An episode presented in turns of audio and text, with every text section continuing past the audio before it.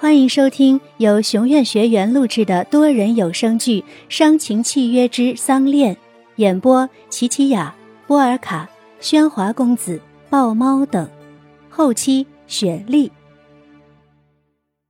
第七十二集。少爷，白鹿不会逃跑的，这没理由啊。燕浩也希望，正如佑天说的。白露不是趁他忙于宴会的时候趁乱逃跑，况且小鱼被锁在另一个房间里，白露不可能抛下小鱼。佑天查看了栏杆，他被拉扯得变了形。佑天知道，凭白露的体重不可能会这样，这不像是一个人的体重造成的。少爷，这会不会是，是绑架？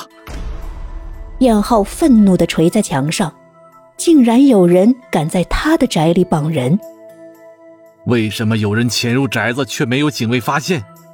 可能今天来的人太杂，所以警卫疏忽了。我这就去调看录像。要不要结束时让客人们先回去？提到客人，燕浩想到了宋氏兄弟，这两兄弟的来访绝对不那么简单。燕浩冲下楼，跑向宴会厅。看着燕浩那副凶怒的样子，程叔知道一定是出事儿了，在几个佣人的搀扶下，也跟了过去。宋强勇，你这个王八蛋！一拳挥去，燕浩将正在和旁人聊天的强勇打倒在地。强人冲上前推开了燕浩，怒道：“郑燕浩，你就是这么招待客人的吗？客人，你把白鹿交出来。”不然我让你变废人！拽着强人，燕浩又要挥拳。燕浩，住手！程叔喝止住了燕浩，几个家丁也上前阻止。程叔，这是我的家务事，您别管。燕浩啊，既然你叫我叔叔，作为你的长辈，我就有权利在这里主持公道。啊！程叔扶起地上的强勇，问道。你是宋家的大儿子强勇吧？啊，燕浩的媳妇儿丢了，就第一个怀疑你。我想啊，一定有什么缘由吧？啊，有个屁缘由！我连他老婆长什么样都不知道，我干嘛要绑他老婆？再说了，我刚才一直和我弟弟在这里聊天，你去问问那位小姐。你去问问那位男士，他们都可以给我作证的。燕浩向强勇指证的那些人看去，他们连连点头。这些人都是自己的属下，应该不会撒谎。佑天跑来汇报着查看的结果。燕浩，监控拍到有一辆餐车从后院进出过一次，我查了车牌，是伪造的。听见了没？明明是你们正宅没有看紧大门。人丢了，还像疯狗一样乱咬人。除了餐车，监控器拍不到任何有关白鹿的行踪。那匪人竟如此清楚宅内的监控设施，让佑天怀疑这不是外人干的。燕浩，这里怎么了？恩雅忽然从人群里冒了出来。恩雅，不是叫你看着这两个人的吗？你跑哪儿去了？我去了下厕所，刚离开一会儿。发生什么事儿了？白露不见了。什么？怎么会这样？谁会绑架白露呢？恩雅的话引起了一阵骚动，大家都低声议论着。程叔敲了敲拐杖，让全场都静了下来。拍了拍强勇的肩膀，程叔说道：“强勇啊，我与你父亲也是至交，是你的长辈。”你身为警察，绑架案在你眼皮子底下发生了，你就有责任去追查。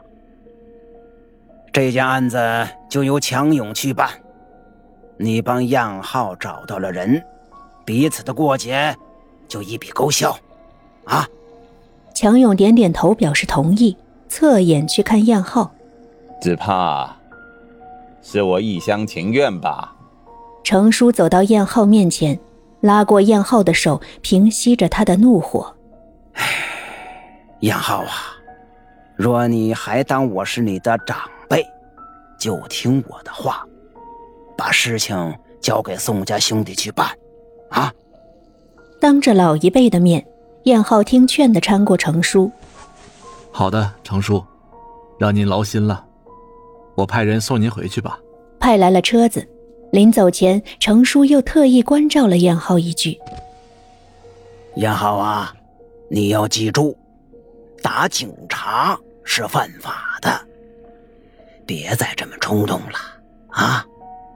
程叔的这张老脸，不是回回都能挡得住的，啊！”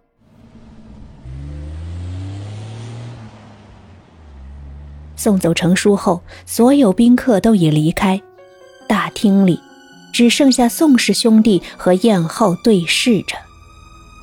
长达一个小时的沉默后，强勇终于按耐不住：“你不提供警方一点信息，让我们怎么帮你查？因为你从来没有想过要帮我查，因为白鹿就是你绑的。”燕浩激动地摔掉了茶几上的杯子。燕浩的暴脾气又上来了，恩雅急忙拉住了他。燕浩，你别冲动，将燕浩按回沙发上。恩雅走到强勇面前，强勇，你们想怎么样？既然你不急着找人，那咱们就等着吧。等什么？等绑匪来电话呀！绑了人没有理由不要赎金的吧？在燕浩眼里。这都是那两兄弟演的一出戏，既然为了钱，那他就等着他们开口。少爷，您的电话。果然，再过了不到十分钟，绑匪的电话真的打来了。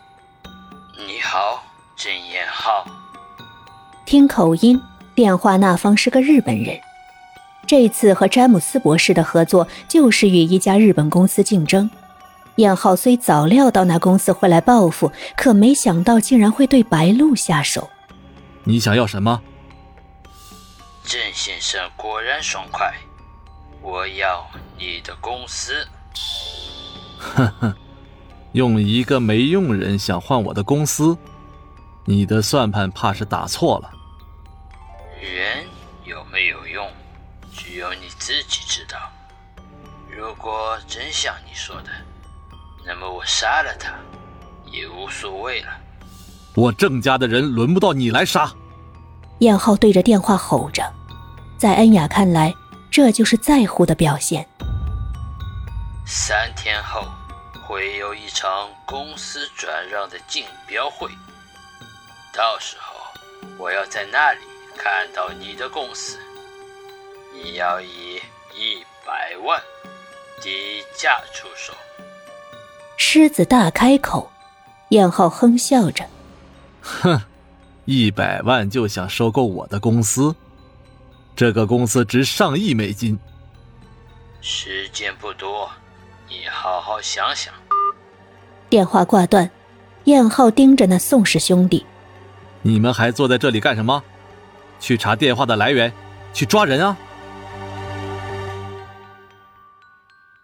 本集内容到此结束。我是郑彦浩，感谢大家收听，记得订阅哦。